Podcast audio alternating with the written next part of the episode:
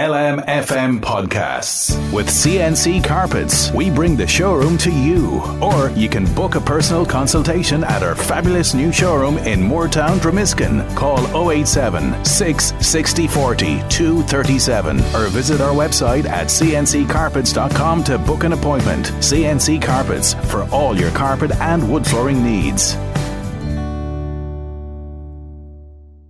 No time to delay if we're going to save you money on late lunch this afternoon. Don't have to remind you that energy bills are spiralling up, up, up, and will continue to do so. My first guest on the show today is going to help us save straight away, right from the point we're on the show now on the air on LMFM radio. He is a sustainability expert, author, speaker, and energy consultant. His business is What Footprint, and I'm delighted to welcome him back to the show. Paul O'Reilly, hello again. Hello, Jerry. How are you? I'm really good. Well, you're on the, you're on the on the stage now for sure. I've been teeing you up all day everywhere to say you are going to save everybody money, and I know you are, Paul. So let's get to this straight away. And if I take you through a few ideas I have, perhaps where you can help us, if that's okay. So let's start in the home. Light bulbs. Light bulbs. A lot of people still have the old style bulb and that. Should you look at that immediately, Paul? I, I, it's probably one of the first things. In, in, theory, it probably should have been done by now because it's kind of an obvious one. Just want to just want to say about about any of the light bulbs. Um, it's a unit of electricity by time.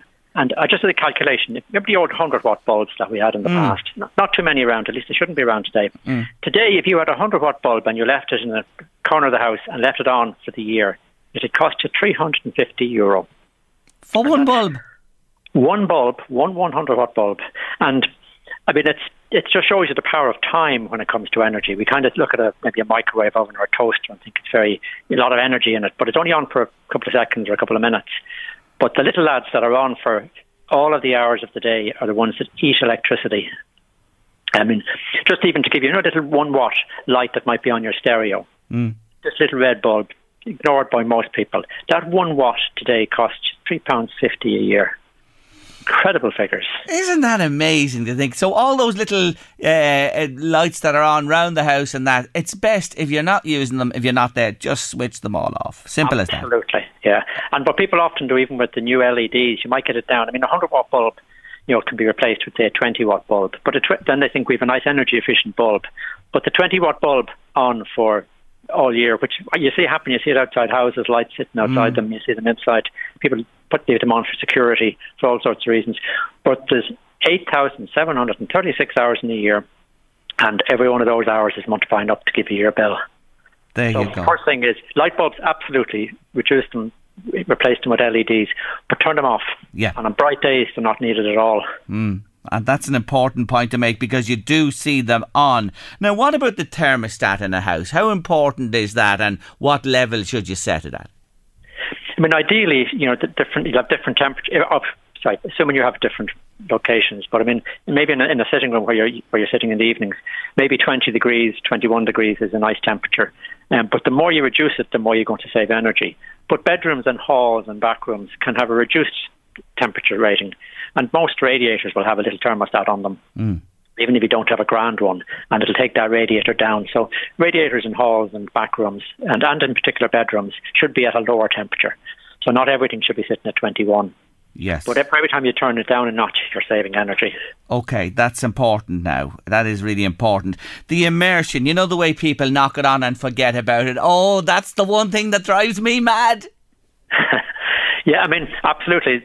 I think one thing about the immersion is it should, it should have a visible switch, mm. and there are controllers. I mean, the controllers are you know maybe 100 euro. You'd put a controller on it, but again, those those immersions, unlike the electric bulb at 100 watts, they can have 2,000 or 3,000 watt units. So they're very heavy load. They're very heavy energy users. Mm. Admittedly, there's a thermostat on those guys, and that thermostat can often be defective in other words, you don't need you don't need your water temperature too much above 60, 70 degrees, but they can all, often take it up to near boiling point. Yes. So again, if you have an opportunity to put a thermostat on your hot water cylinder, it should be taken. Now, that's important too, as well, because that will save a lot of angst in households for sure. We, we touched on this before. Less time in the shower, ladies and gents. Absolutely, and teenagers. yes, please. Because the more you run that as well, you're running up the bills, aren't you, Paul?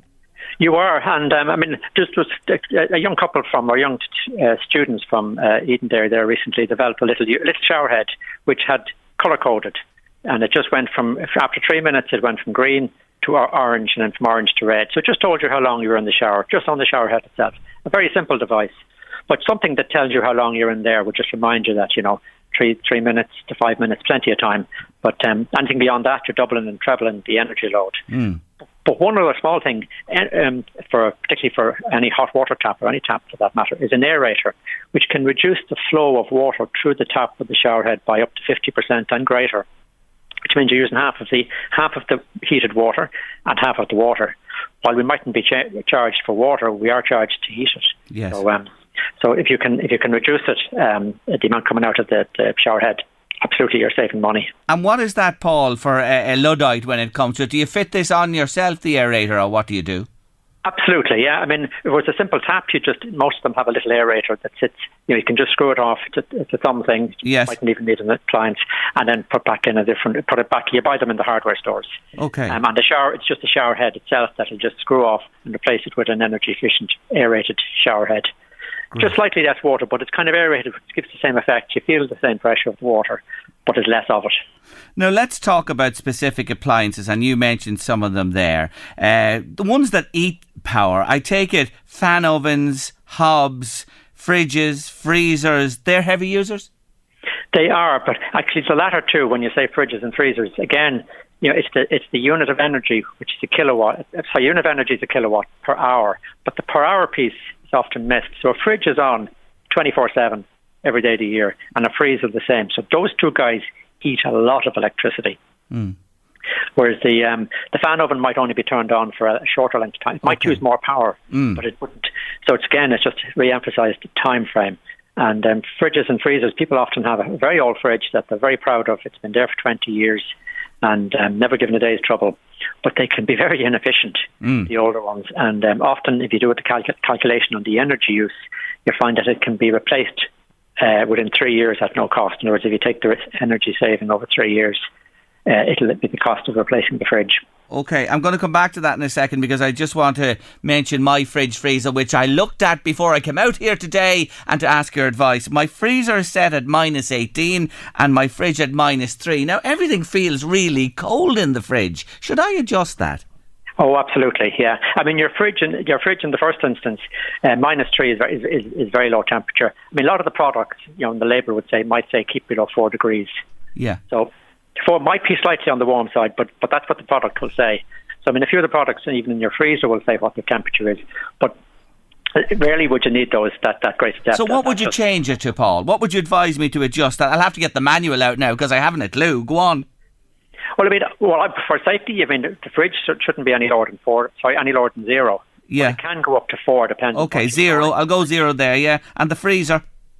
I suppose I mean minus, any of the minuses, but minus ten would be more than enough. Okay. But, but again, if you some of the products that you, it'll it'll give you a little item on the label, and they're usually standard. And uh, if you have an idea of what you're storing and how long you're storing it for, it should be plenty. But the other funny thing about a fridge is the more you have it packed, the more efficient it is. A half empty fridge, strangely, is an inefficient fridge. Really? Because you're cooling the air. Yes. As soon as you open the door and close it again, that air has come back to room temperature. So the motors are kicking back in again. So pack your fridge out is the message today. I, am thinking about that one and trying to digest it for a moment. But come back to that point you made, and you're so right there. I have a freezer, and I can hear people saying in the garage, it's there 20 years, it's brilliant, never given me a day's trouble. Is it worth looking at older, inefficient, uh, you know, freezers, fridges, etc.? No, um, I mean basically uh, any of the products today, and particularly with with um, uh, energy labels that are on most products that you buy today. I mean, all of the inefficient ones have obviously been, been replaced with very, very energy efficient. That goes from fridges to freezers, TVs, washing machines, yes. dishwashers, mm. and the label, which most people don't read, and a little, you know, little symbol of whether it's um, an A-rated, B, C, A1, A2, and those those those figures can be very important. And you know, if you take the, the, the in terms of say a washing machine, if you go the highest or lowest figures on them, the difference in costing can be the price of replace can be the extra cost paid back over a number of years. Yeah. So it, it pays you to go, you know, in terms of the running life of the machine, to go for the higher energy efficient ones. So But it's that, unfortunately, that that that is a real important point to make because I'd say there are a lot of people in that boat, Paul, that you know have had appliances. If you're talking about an appliance like you're talking about there over five years, over ten years, certainly, by replacing it now with a very efficient one, you are going to save money in the longer term. Absolutely, and I mean it's a hard thing to do because you're throwing out something Yes. in terms of recycling and um, and all the other issues that come into into to play. But in terms of pure energy, there's no question about it. Um, the, the the newer models are so much more energy efficient. Um, Where do you stand with dishwashers, washing machines, and dryers, for example? Uh, the timing of using them. Are you uh, a man that absolutely says off peak rates, use them then, forget about peak times? It um, it's a good question. Not, not everybody has nighttime rates.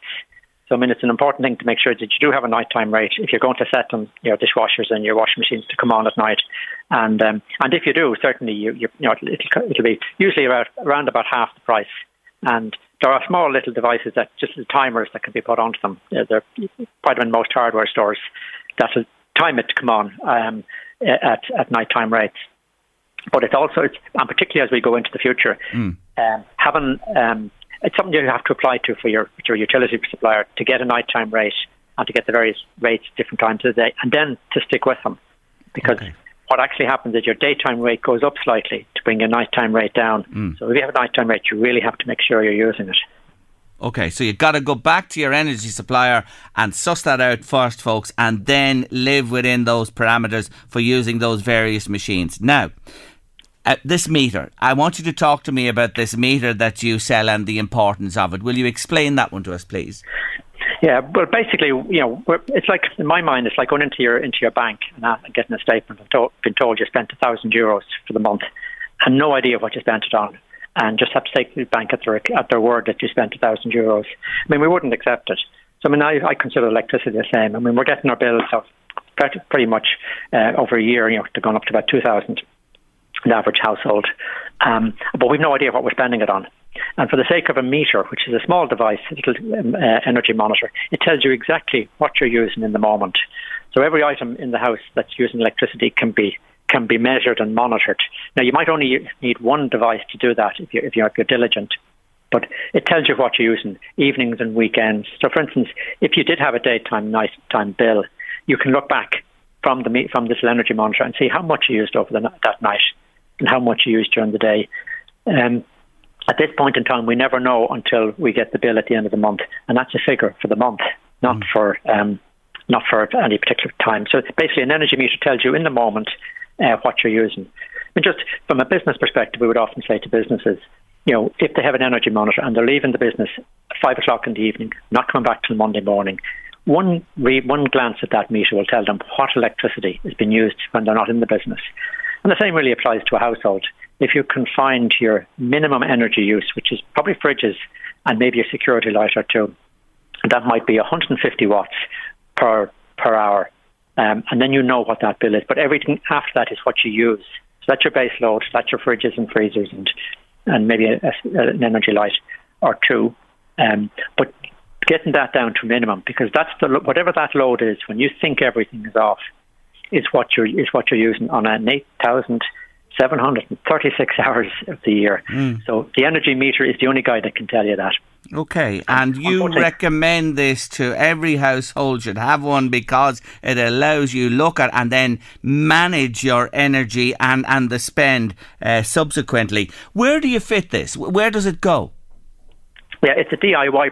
There's very one, various ones on the market, but it's a DIY product, and you clamp it onto your incoming mains, um, and then there's a little transmitter that talks to a little monitor, and the monitor then can be carried around the house, and that monitor is now telling you in real time what electricity is being used. It's a fabulous. In my mind, it's a fabulous little device. So as you walk around, so if you walked up to your immersion heater and you turn it off and you look at this reading, and let's say it's reading a thousand, and then you turn it on and it reads three thousand. Well, the difference is two thousand is what your energy is what your uh, immersion heater is using. So you can do that for any appliance in the house. Stand beside it with the with the mobile um, energy monitor in your hand, and as you turn something on and off, it'll tell you what it's using. Yes.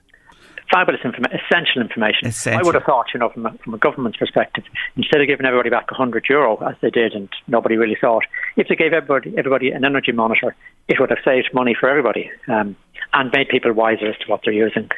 Mm. Oh, and do you have them? They're available. You you uh, do these?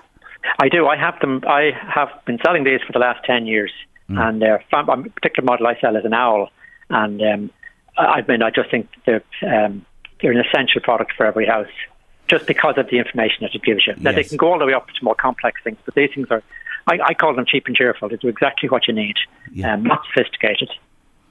But uh, yeah, no, uh, the company is My Eco Hub that sells the particular energy monitors. Okay. Essential. And can the your I know your main company is whatfootprint.com, uh, the website. Will is the information there, or do you want people to go another route just if they're interested? Um, yeah, basically, for domestic level, I have my, my Eco Hub, and that's where you'd buy products like um, okay. the energy monitors. Okay. But uh, for usually the businesses that use what footprint for yes. For, for so myecohub.ie myecohub.com. Dot com. dot .ie, both, dot com. Both You'll get it either in dot .com or dot .ie. Listen, Paula, I, I have more to talk to you about on a macro level. We leave that for another day. Thank you so much. You've been helpful. You have saved us a multitude. The purses are tingling with coins, and they're actually silent with notes too, I have to say. Paul, thanks for, for joining me on the show again. Very good, Jerry. Thank you. Take care of yourself. Bye bye. That's Paul O'Reilly there, energy consultant. Brilliant man. He is a brilliant, brilliant guy. I know him a while and he has helped so many homes and uh, businesses, small, medium, and large as well, to tackle their energy spend. Myecohub.com or .ie. Myecohub.com or .ie. I'm going to get one of them monitors myself because if you don't have the information, well, then how can you act upon it? No need to remind you that today, uh, from a very young age, children face challenges and they're becoming younger and younger all the time. And I'm talking about challenges with their mental health. In fact, now, as young as 11 years of age, children are reporting difficulties. Isn't that a shocking uh, thing to think about or scenario to try and take in?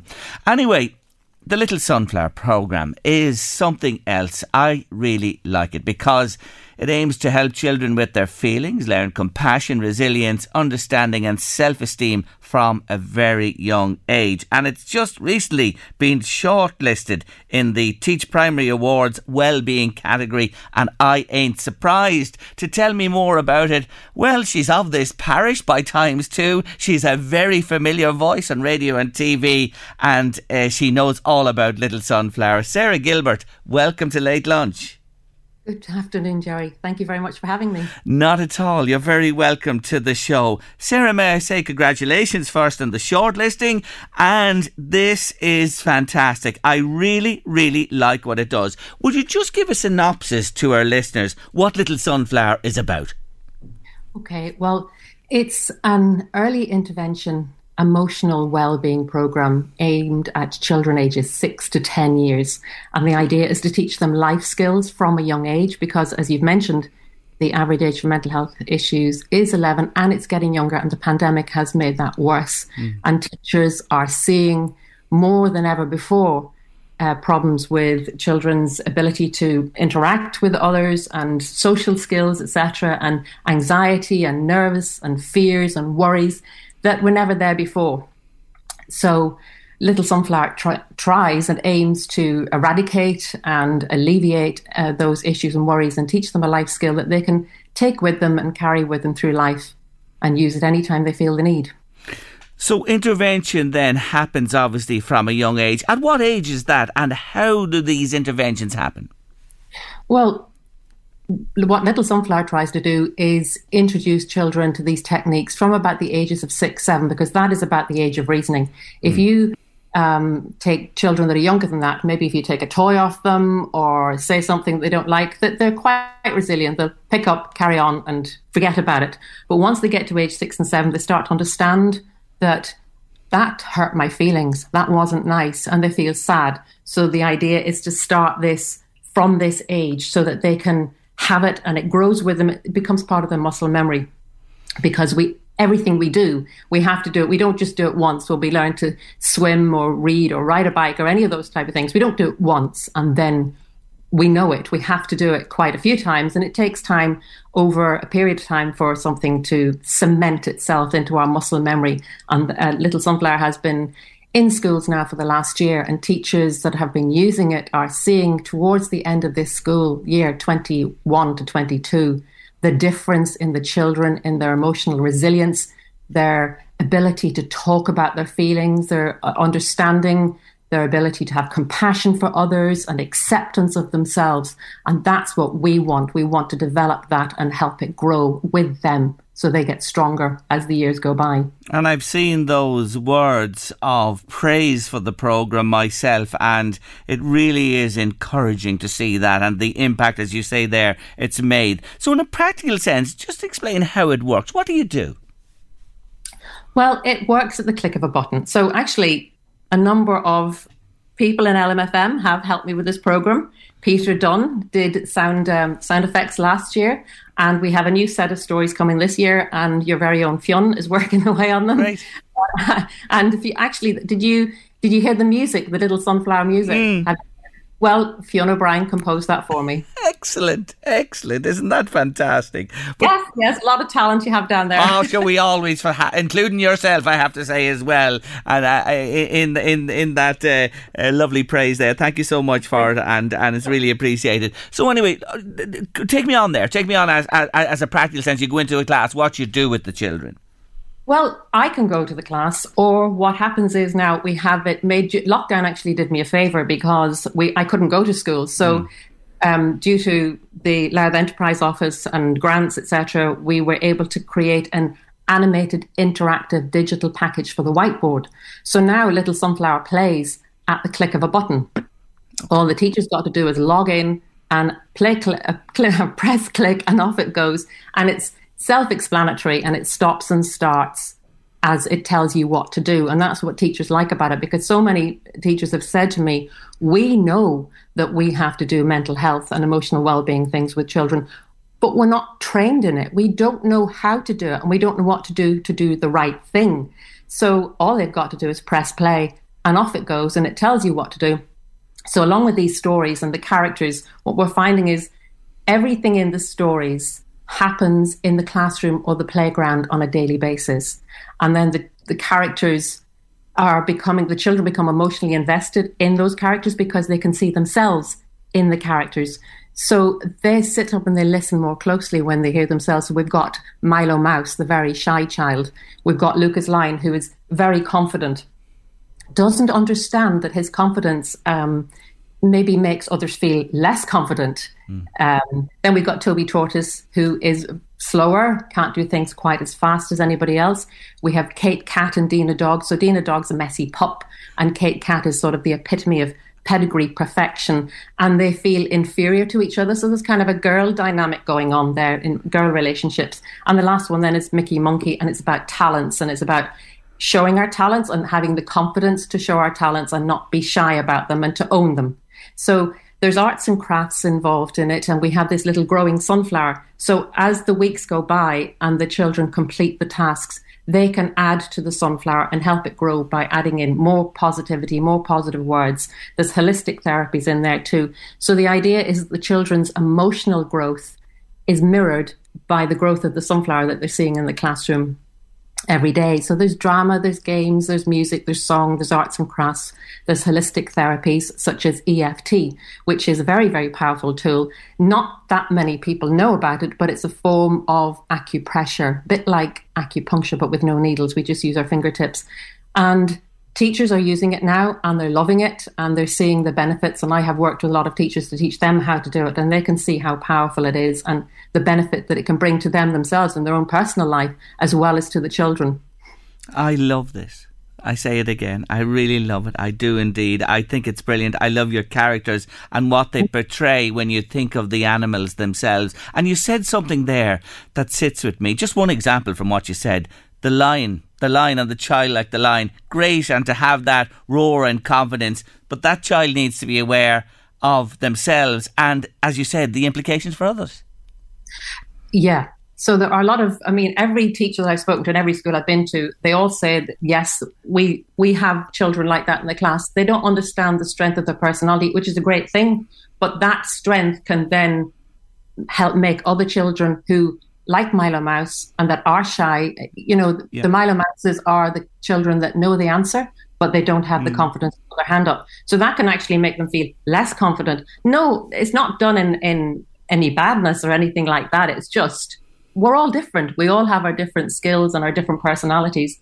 And it's understanding those dynamics. So, as I say, it's been in the schools now for the last year, and teachers are seeing a big difference in the children uh, and their ability to accept, understand, be more aware of other children, have empathy, compassion, be more aware of their own themselves and their own feelings. Like it's about developing positivity. And one child said to the teacher, But Miss, you want me to say nice things about myself. That's very difficult. Now, this was a six year old. That's very difficult, Miss. I don't say nice things about me. Other people say nice things to me. And she said, I hadn't thought about that before. And it's so true. We hmm. don't say good things about ourselves. We wait for somebody else to do it. Mm. And it's to teach these little ones that, you know, yes, I did that. You, say, I can own those positive feelings. I can do this. And for somebody else to say, you know, you did that very well. So they're building confidence. They're also giving um, sense of self-esteem, but they're also having the confidence to pass that on and say to somebody else, no, you, you know, you're you're great. You did that so well. So it goes it goes both ways. Mm. I was that mouse at one stage. You mightn't think it, Sarah. I was back in primary school. And people laugh when I say that. They say they dismiss me. But honestly, I was so quiet when, and, and like that, I would know the answer, but not put my head above the parapet. And that is a fact. Now it's changed quite a bit since then, as you know. But yeah, anyway, yeah. Uh, thank God it has. But, uh, you know, what you say there, the words, you know, they mean a lot, I'd say, to many people listening today when they think about their children. So you don't have to go now at all this can uh, go into the school. do, do, teachers need training to to do the Little Sunflower program? Oh, well, um, very, very short training. That yeah. once they see it, it's very self-explanatory. I have been going to schools and showing teachers how to use it, but also I'm just completing a webinar, so that will help teachers to. That will be up on the website very soon, and then people will be able to look at that and see how it works, and if they think it will be of benefit to their classroom. So it's yes, it's aimed at children ages six to ten. So the idea is to have these skills in place in their muscle memory, something you can call on by the time they're age eleven. So when they're going on to secondary school and they're facing greater hurdles, that they can sit back and say, you know, I have, I, I can do this. I have the strength and the resilience inside of me to know that I can do this. And that's what we need. We want them to grow up well rounded, well balanced adults. And we want to get rid of these mental health issues, you know? Can I say this? Mm. The Little Sunflower program should be in every primary school in Ireland. Well, that's my aim. I want to see all children benefiting from it, and they do love it. Mm. Uh, all the teachers that in the school that it's in, they tell me the children absolutely love the characters they they can see themselves. I say they see themselves in them, and they learn a lot from just listening. The, the, the quieter ones are actually learning an awful lot because they're kind of just sitting mm. back and going, you know, yeah, I get that. That's me. So, well, my aim is to get it out there to as many schools as possible doing my best. well, I hope today gives a little, a little nudge on for you. And if I were the Department of Education, I'd be talking to you and I'd be seriously engaging. And, uh, you know, I know you're doing this yourself and making the approaches, etc. And word of mouth helps you as well, where other schools and that come back to you. But I think there is a real case here for every school. I really mean that. I love it, Sarah. It's just fantastic. I congratulate you on it. I think it just does what is needed at this time, at these these challenging times, and they'll continue to become more challenging for children as time goes along. And this needs to be built in all of our children, and what a difference this will make through education and into adult life. It's simply brilliant, may I say, brilliant. I Thank wish you. you well with it. If anybody listening today it rings a bell with a teacher or somebody associated with a school, what's the easiest way to get in touch with you or find out more? Well, they can they can get all my contact details on the website, so that's littlesunflower.ie. Anybody can, and they on the contact page, my phone number, my email, etc. Everything is there. Or they can get me through Little Sunflower 88 on Facebook as well. Brilliant. Lovely to talk to you again. Familiar voice, as I said, uh, across uh, media in this country as well. And you're onto something brilliant. I really mean that. Littlesunflower.ie, folks. Thank you for joining me, Sarah. Thank you, Jerry. Thank you for having me. Not Great to all. talk to you. You too. Okay. Take care of yourself. Bye Bye. bye. Bye. That's uh, Sarah Gilbert there. It's terrific. It's terrific. I really mean that. She's talented. She always was, always will be, and she's on to something special. You're with Late Lunch on LMFM Radio. I want to say hello this afternoon to one of our biggest fans on Late Lunch. She never misses every day. I know this. A little birdie has told me. I want to say a big hello this afternoon, and thanks for listening to Bridie Holland from Balrothery, just outside Balbriggan. Ah, Bridie, it's great to hear that you're with us each afternoon and you never miss. And I really do hope you're tuned in and listening today because all your friends and family love you and they know how much you're a fan of LMFM radio and especially the late lunch. I was told that you never miss, as I said again. Uh, and I want to wish you well, happiness and health always. And play a little song. Yes, because to all your friends and family, you are this for sure. Yes, Bridie.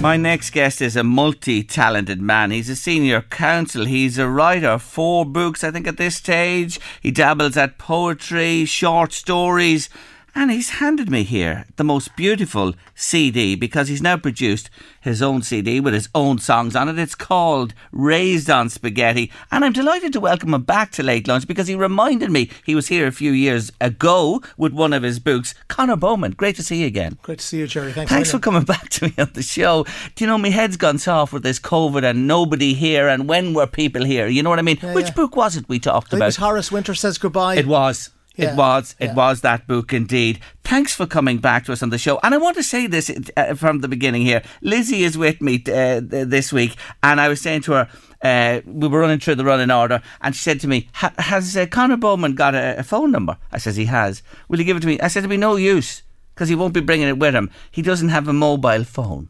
No, I don't. No. You still don't. Absolutely not. No. And you know, for people listening today, they're falling off chairs in horror, saying, "How does that man function?" Every absolutely fine. If I, anybody owes me money, I find them. If I owe somebody money, they find me. um, no, I just I, I, I- went to get laser treatment on my eyes a couple of years ago uh, in the Mater Hospital, you know, and I came out to get a train home to Dunboyne. And I remember stepping onto the train, and I remember the thought as I stepped onto the train. I hadn't been on a train for twenty years. I thought to myself, "Oh, they must be making an ad for mobile phones." Because everybody in the carriage is on a phone, and I looked around for camera, and then I, my my daughters said to me, "No, that's just the way it is. Everybody has a phone except you." And it's an awful thing. You know, you know what I'm talking about. When you used to say hello to somebody, not impose yourself on them, have a chat. That that's gone. Yeah, yeah. They're talking to somebody else who is somewhere else or checking up something.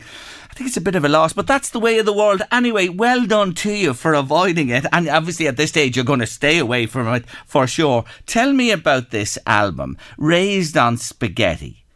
Um, where did that name come, come from? So one of the songs is called "Raised on Spaghetti." One of the songs on it, um, and I started write. I've always written songs, you know, since I was a kid, and with little or no success. Although I did have a song long listed for a Celine Dion project about four years ago through a thing online called Taxi, but it didn't make the final session. But a guy, an English producer, guy called Ric Wake. I've had a couple of my songs recorded by a guy called Ian Smith. Uh, he's a singer songwriter, not the former ruler of Rhodesia. And um, then over the lockdown, I found myself writing songs with a guy in Melbourne over the over the lockdown, I met this guy over this website called Songwriter Link, and a lot of the songs that we wrote, I was just sending him lyrics, and he'd I'd wake up the following day and he'd send me back a song. He'd have put a melody to it, and uh, a lot of them turned out to be quite quirky. So I thought, I wonder is there a market for it? so there's a category in the Grammys called comedy music. So I googled all the nominees for the last 20 years and then tried to find out what labels they're on. And so I, I reached out to a couple of labels, and this label in Los Angeles called Comedy Dynamics came back with about two weeks after I sent them the songs and said, Do you want to do an album? It's brilliantly produced, may I say. Thanks ever so much, and that's nothing to do with me. Uh, that's the producer, a guy called Ollie Hennessy, who's done a great job at it. Yeah, Ollie's down Carlow. Carlow, yeah, in Fenagh, yeah. Well known. Yeah, yeah, he's a great known. guy. Oh, it's. I have to say, you know, when you talk about something that's to be proud of, you can be proud of this, really, and, and the songs as well. Tell us about you and music. What do you play? What's your background? Where did that start? Uh, well, when I left school, I wanted to be a pop singer, and my old man said absolutely not. So I wound up becoming a lawyer. Uh, and uh, but I've always written songs. I, I, my mum was a piano play, uh, piano teacher, and I gave up learning the piano when I was about twelve. And she said you'll regret it, and I said no, I won't. And of course I did. Um, so I took up the guitar when I was about fifteen. I thought, geez, I have to have a go at something that to, to be able to sing and play with. Uh, and then I started writing my own songs when I was about 16, 17. So I've been writing songs since I was a kid. Music is a gift. Oh, it's incredible! It's incredible. Like I don't know where it comes from, and it's just you sit down and you know the thing comes from somewhere else. I mean, it really does. It's incredible. And there's a lesson in what uh, you say to me, Conor, for other children. Stick with it. D- uh, You know, if, if you start an instrument, stick with it. You never know. Yeah, look, and you do never know. And the other thing about it, sticking with it, I would say it. You know, I've been sending songs and demos to record companies since I was seventeen, which is you know forty years ago, and I never really got anywhere until last year. Do you know what I mean? Let's see. I your- always can. You, keep, you can try forever, but you'll only give up once. You know. that kind Oh, of- you know. this is simply brilliant. I just love it. I love it. I, I, I love it. Is there something, I just go back to your profession, your senior counsel I mentioned there in the legal profession, because I do know a few codgers, legal codgers, who love music as well and are multi talented at it. Is law boring? No, not at all. No. As a subject, maybe it is, but it, the practice of law isn't. Yes. No, because you meet people all the time. That's what it's about. It's about meeting people. Well, then let me go another. Is it in the DNA of people who are have a propensity to operate in the legal business that there's this music gene, perhaps? No, I don't think so. No more than you know, Anything else. Exactly. No Yes. more. Yeah, no Yeah, more yeah. than if you took a random selection of painters. Do you know what I mean? And decorators, you'd find that Yes, yes. while of them are in bands and the Yeah, you yeah, know, yeah, no. yeah. I know what you're saying. It just happens that perhaps I know a few legal legals more than others. I, I have it now. I've, I wanted to sort that out in my Yeah. head while you were here. No, you know what I mean? Tell me this about uh, this album as well, just to drill a bit more into it. Um, the picture on the sleeve of you heading towards your local there, which we have to tell people, your favourite pub is Fagan's in Moynalvey. yeah, it is my. Who took that snap? that picture is taken by a guy called John Minihan. And he is, he's, he's a friend of mine now, but uh, he's 76, 77 now.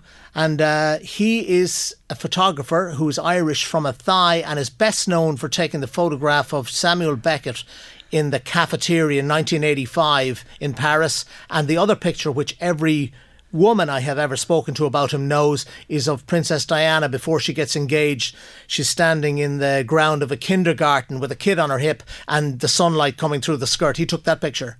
He is he's an extraordinary he's the best photographer I think in the 20th century. And may I ask, Beckett, Diana, you, how did the how did you come across him or? Well, I stood Samuel Beckett up in 1986. You did not. Yeah, I mean, while he was writing about people waiting for Godot, he was waiting for me, and I didn't turn up.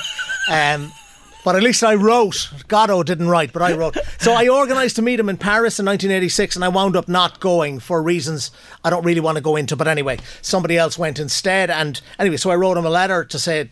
I just I was in Paris and I wrote him a letter saying, "Listen, um, you don't know me, but I'm in Paris for a couple of weeks. Do you fancy going for a pint?" And uh, we went away for a weekend. Came back and there was a note from him saying, "Yeah, I'll meet you on the 28th of July in this hotel, the PLM hotel, which I think is where the photograph taken by your man is taken." Um, so anyway, I didn't go to meet him, but I got a couple of notes from him and. And then anyway, I wrote a story about not meeting Samuel Beckett, a short story, and I emailed it to that guy, John Minihan, about 10 years ago, saying, listen, while you were busy taking the photograph, I was busy not being there for it.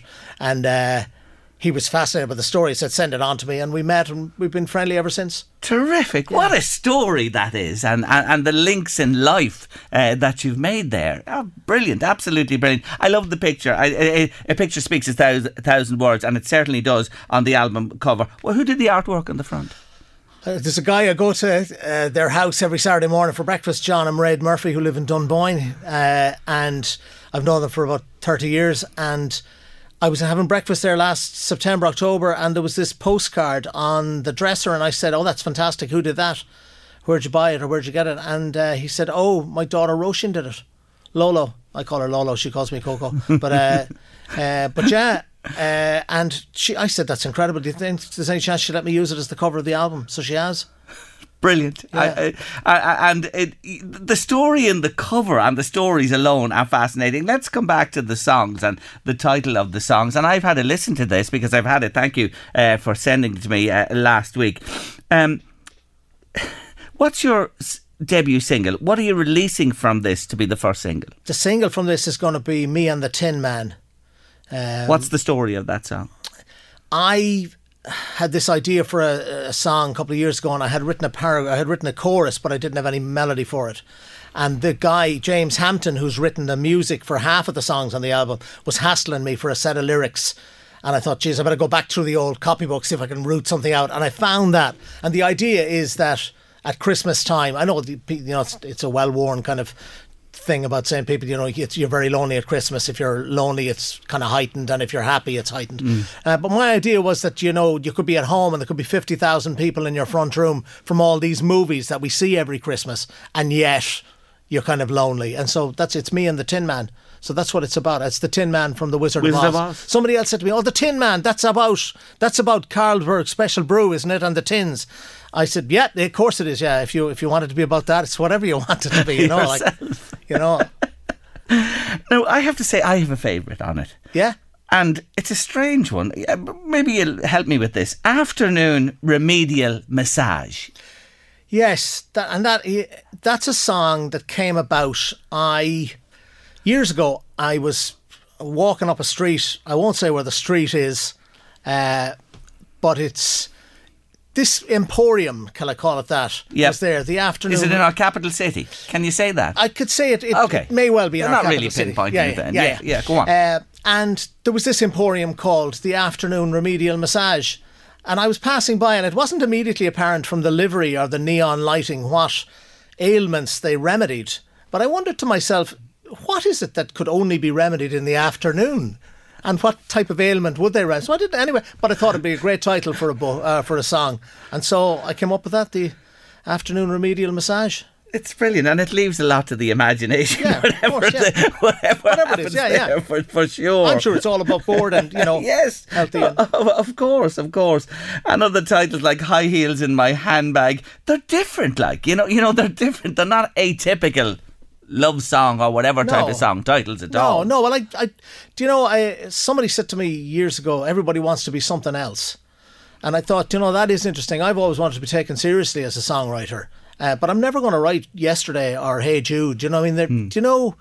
Uh, and the songs that I have written, the mainstream songs, as I said to you, the, the closest I've ever got is close, but it's but the stuff that I do that has got the best reaction from people. I wrote a song years ago, 30 years ago. It was on a TV program. It's called We Love Charlie McCreevy.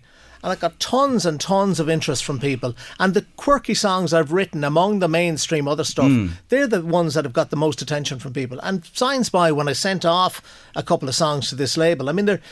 They're a big comedy label. They're called Comedy Dynamics. Mo- 95% of the people on the label, uh, Jerry, are stand-up comedy uh, comedy a- acts like Dave Chappelle, uh, Kevin Hart, um, Bill Hicks. Big They- names. They, they are big names. Um, I have to say I hadn't heard of either of them uh, before I sent away the the CD, but uh, the, the songs. But they've started to sign musical acts, uh, and I'm one of the few music kind of comedy people that they've signed. Uh, but they're, they're great, and they couldn't be nicer. They're a great label. They're super crack.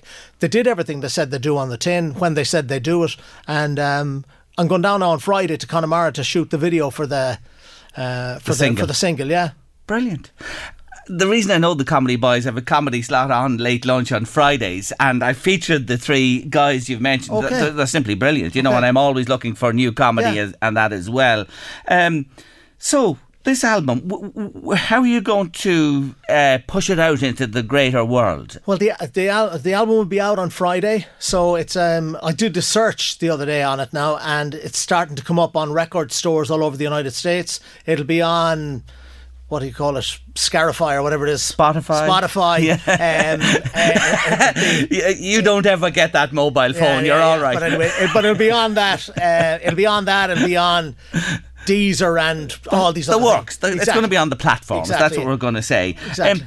who I, I've listened to you and I've had it, as I said, a number of days, and I've been replaying it. Who do you remind me of? Has anyone ever said anything to you?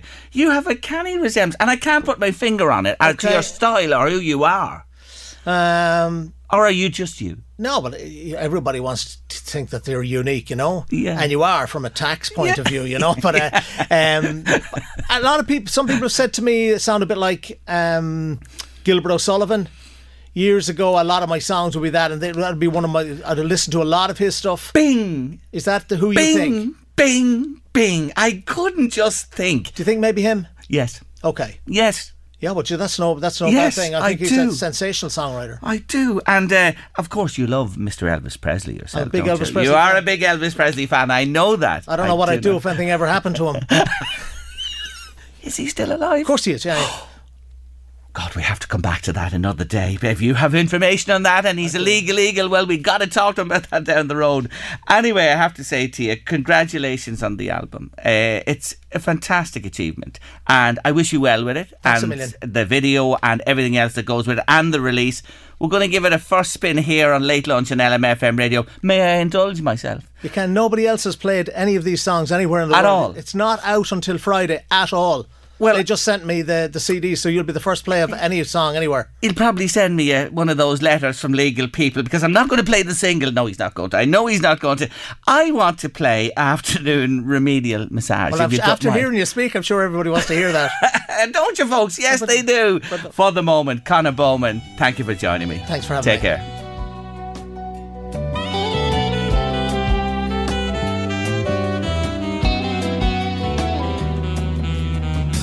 Every time he goes outside, it's raining. So he wears a hat inside the house. He knows there isn't any point complaining. Every cat learns how to catch a mouse. Second person he encounters on the street gives him a card which he finds very hard to read. Is your life just an illusion? Is your lover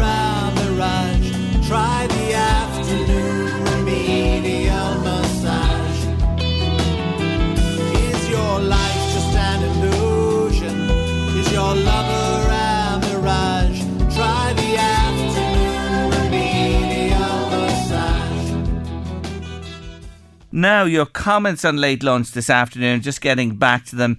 I was talking a little earlier on in the show to our own Sarah Gilbert about the Little Sunflower programme. And lovely message there. Jerry, the Little Sunflower programme sounds fab and it should be in every school, as you say. I myself am- are in the. Uh, am I myself am in the process of dealing with a 14 year old with anxiety issues for the last four to five years. Perhaps if that program was in place earlier, it wouldn't be so difficult for us now. And I, I, that is the truth. It wouldn't. That program is marvellous. And I thank you for your lovely comment to us today. And I wish you well uh, with your situation there. Hope all works out for everybody. Uh, good afternoon, Jerry from Jim Jim and the gang in Ardee listening in. Thanks indeed for getting in touch with us, Jim Jim. Back to uh, Paul O'Reilly and his energy saving. What were those numbers to put the freezer at, please? Will he advise me to put the freezer at zero and the fridge at 10. I'm way out of kilter. So freezer zero, your fridge at 10 degrees. What about the iron, says Angela. I did ask that. The iron is okay because it's on and off in short bursts. This is one I can't answer, but I'll put it to him the next time I'm talking to him. What about the instant hot water taps, Jerry? I only got that after he was gone. Uh, but uh, we'll find out. We'll be talking to Paul again. I'll hold that one back from um, a message there coming in. I think it's from Fergal. Jerry, tell Arsenal to go easy tonight. Fergal, We'll be going hammer and tongs against Aston Villa tonight. Let me assure you, we're going for five straight wins, top of the league. And incidentally, Conor Bowman, like myself, is an old gunner, an Arsenal fan too. Sorry, Fergal. But I, uh, I won't say any more than that. I expect Arsenal to win. I do indeed. Late lunch, LMFM radio, this time each afternoon. Are you ready? The Late Lunch Artist of the Week. Artist of the Week. Yes, Barry Manilow it is, and making his mark. I told you he was slow to make his mark on this side of the pond in Europe and the UK, but look, that happened anyway. And he performed, and he was the first artist to perform at Blenheim Palace. Where is Blenheim Palace? Well, of course, it's in the UK. It was once the home of the Churchill family to an audience of 40,000 outdoor, and he always described it as one of the most exciting nights of his life. Manilow's philanthropy was generous, did you know this? And he never forgot his own endeavours to break into the music industry, supporting bursaries and endowments to the music departments in six major universities in the USA, helping others make their way. Great to hear that. As the 80s moved on, album sales slowed and hit singles were few and far between, but demand for his back catalogue, recorded or live, continued strongly. He covered many songs too, including Frank Sinatra, releasing an album called Manilow Sings Sinatra in 1998, shortly after the death of Old Blue Eyes. For today's song, it's from his 1976 album, This One's For You. It was released in 77, and number one in the United States. It's about lovers who are happy now, but apart with different partners. Here it is. Just the same as you did last time I touched you.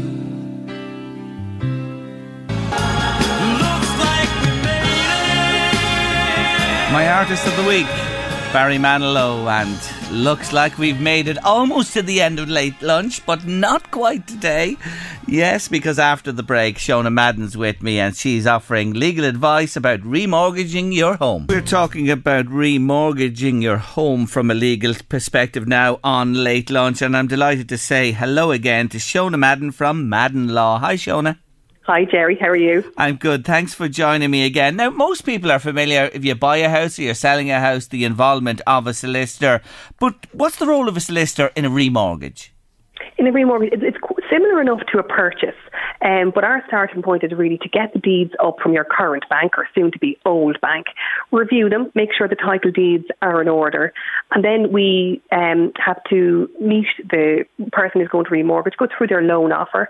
So our role in that regard is to make sure they can comply with all of the terms of the loan offer so it can be drawn down. Then we draw down the mortgage. We draw down the new mortgage and we pay off the old mortgage. And then we register the new mortgage in the Property Registration Authority. Now, the old bank are going to take theirs off. So then we'll have a new title deed that just shows new bank um, registered as the mortgage holder, and then we deposit all the title deeds with the new bank. That's our role in the in the remortgage process. And an important role, I have to say, it is. Can the uh, person or persons remortgaging do anything to help you people or make the legal process quicker and smoother? I would always say to get the title deeds ordered from the bank as soon as possible. Like it takes three or four weeks, those deeds are in storage um, by the time we send in a request. So what you don't want to happen is that we're sitting here with a new loan offer and probably with a very good rate for somebody, but it can't be signed until we have the deeds. Um, and another thing I would say is most people, you know, they're remortgaging after owning a property for a very, very long time. So circumstances could have changed and that could have implications for their title deeds. So what we would see a lot is that, you know, a person could have bought a house and they're a single person. But things change, they get married, and then they're going to refinance and they're married. And th- both people are borrowers. So therefore, both people have to be owners. So we have to get paperwork signed to do it, just very simple um, application to transfer ownership into joint names for the current remortgage. So getting things like that done at an early stage really does help.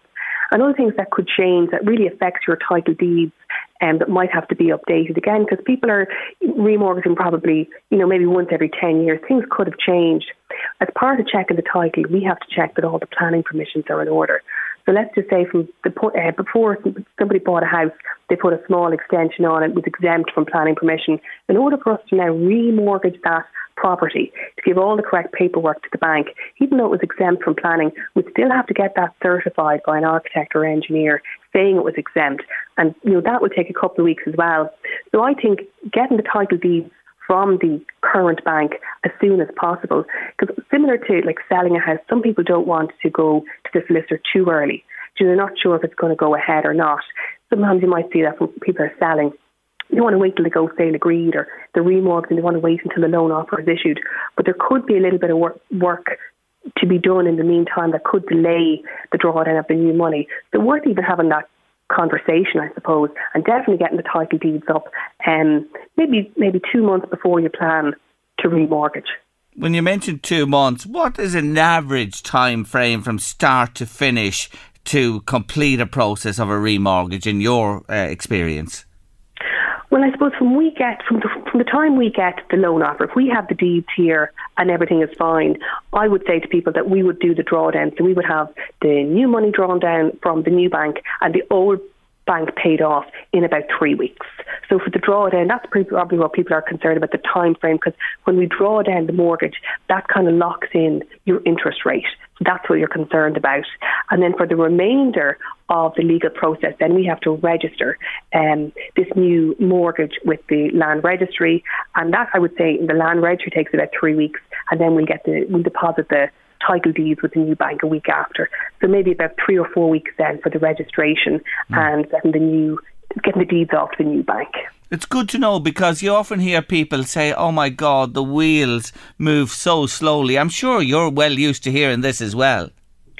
Yes, and especially at the minute, Jerry, like the banks are very, very, very busy from every point of view. Like even getting the deeds in from the current bank, like really that is going to take you know three and four weeks, three or four weeks. It's not going to happen any quicker than that. Um, so the earlier you can do that part of the process, I think the better. Now, deeds you've mentioned many times there, and the way the changes have to be uh, made to them or whatever uh, uh happens with the transaction. When the mortgage is paid off, where are the deals deeds held, or where should they be held? The bank would have held on to them. You would have got a letter in the post to say your mortgage is paid, and they would have held on to the deeds. But that's changing now, and generally you get a letter to say your mortgage is paid. Here are your options to come and get them. So you can, you know, nominate your a solicitor for them to receive them. And you can nominate a branch and you can go in and collect them, or they might send them out to you by registered post. And thereafter, like they're not as um, not that they're not valuable, but they're not as um, the original land cert is gone. So you, I'm more than happy for people to have their original title deeds at home in okay. a safe place. Okay. Um, no absolute requirement to have them in a fireproof safe. You could lodge them with your solicitor either, but they'll pretty much be safe enough at home because the original title deed now is something you get from the land registry and you order it and you, it's, it's posted okay. out to you. So it is there uh, if anything untoward were to happen. Uh, you're, you're, working on wills, just to mention before we finish this week, and everyone who makes a will with you, it's 200 euro. All proceeds are going to the Gary Kelly Cancer Support Centre. There's still time. It happens up until this Saturday, the 3rd. Shona, to contact you, make a will, just remind us again. You can call us here on the office. It's 041 980 or you can book an appointment online at maddenlaw.ie. Perfect. Uh, I've enjoyed our chats the last few weeks and well done on supporting the, the Kelly Centre. It's a wonderful gesture and I wish you well with it. Great. Thanks, Jerry. Thanks, Shona. Take care of yourself. That's Shona Madden there, Madden Law. Everybody should have a will when you buy a house or own something significant. Maddenlaw.ie online or 041 980 treble three six. That's 041 980 treble three six. And at the same time, you're supporting the Gary Kelly Cancer Sports Centre. That's a lot on late lunch for today. Tomorrow on the show, doing the right thing to make a business more efficient, yet facing hindrance rather than help. We're talking about it. Poetry in motion, artists of the week, and more besides. I want to thank Lizzie Dorn for guiding me safely uh, the last couple of hours. Thanks indeed, Lizzie. Eddie Caffrey's coming next with the drive. We'll be back with the final. Uh, no, it's not the final. It's only tomorrow. I think it's a bank holiday week again. What am I like? This penultimate late lunch of the week tomorrow Thursday from 1.30. Have a lovely evening. We'll leave you in the company of Mr. Niall Horan. LMFM podcasts. With CNC Carpets, we bring the showroom to you. Or book a new showroom appointment on 087 660 4237. You know how to book flights and hotels. All you're missing is a tool to plan the travel experiences you'll have once you arrive. That's why you need Viator. Book guided tours, excursions, and more in one place. There are over 300,000 travel experiences to choose from, so you can find something for everyone. And Viator offers free cancellation and 24 7 customer support for worry free travel. Download the Viator app now and use code Viator10 for 10% off your first booking in the app. Find travel experiences for you. Do more with Viator.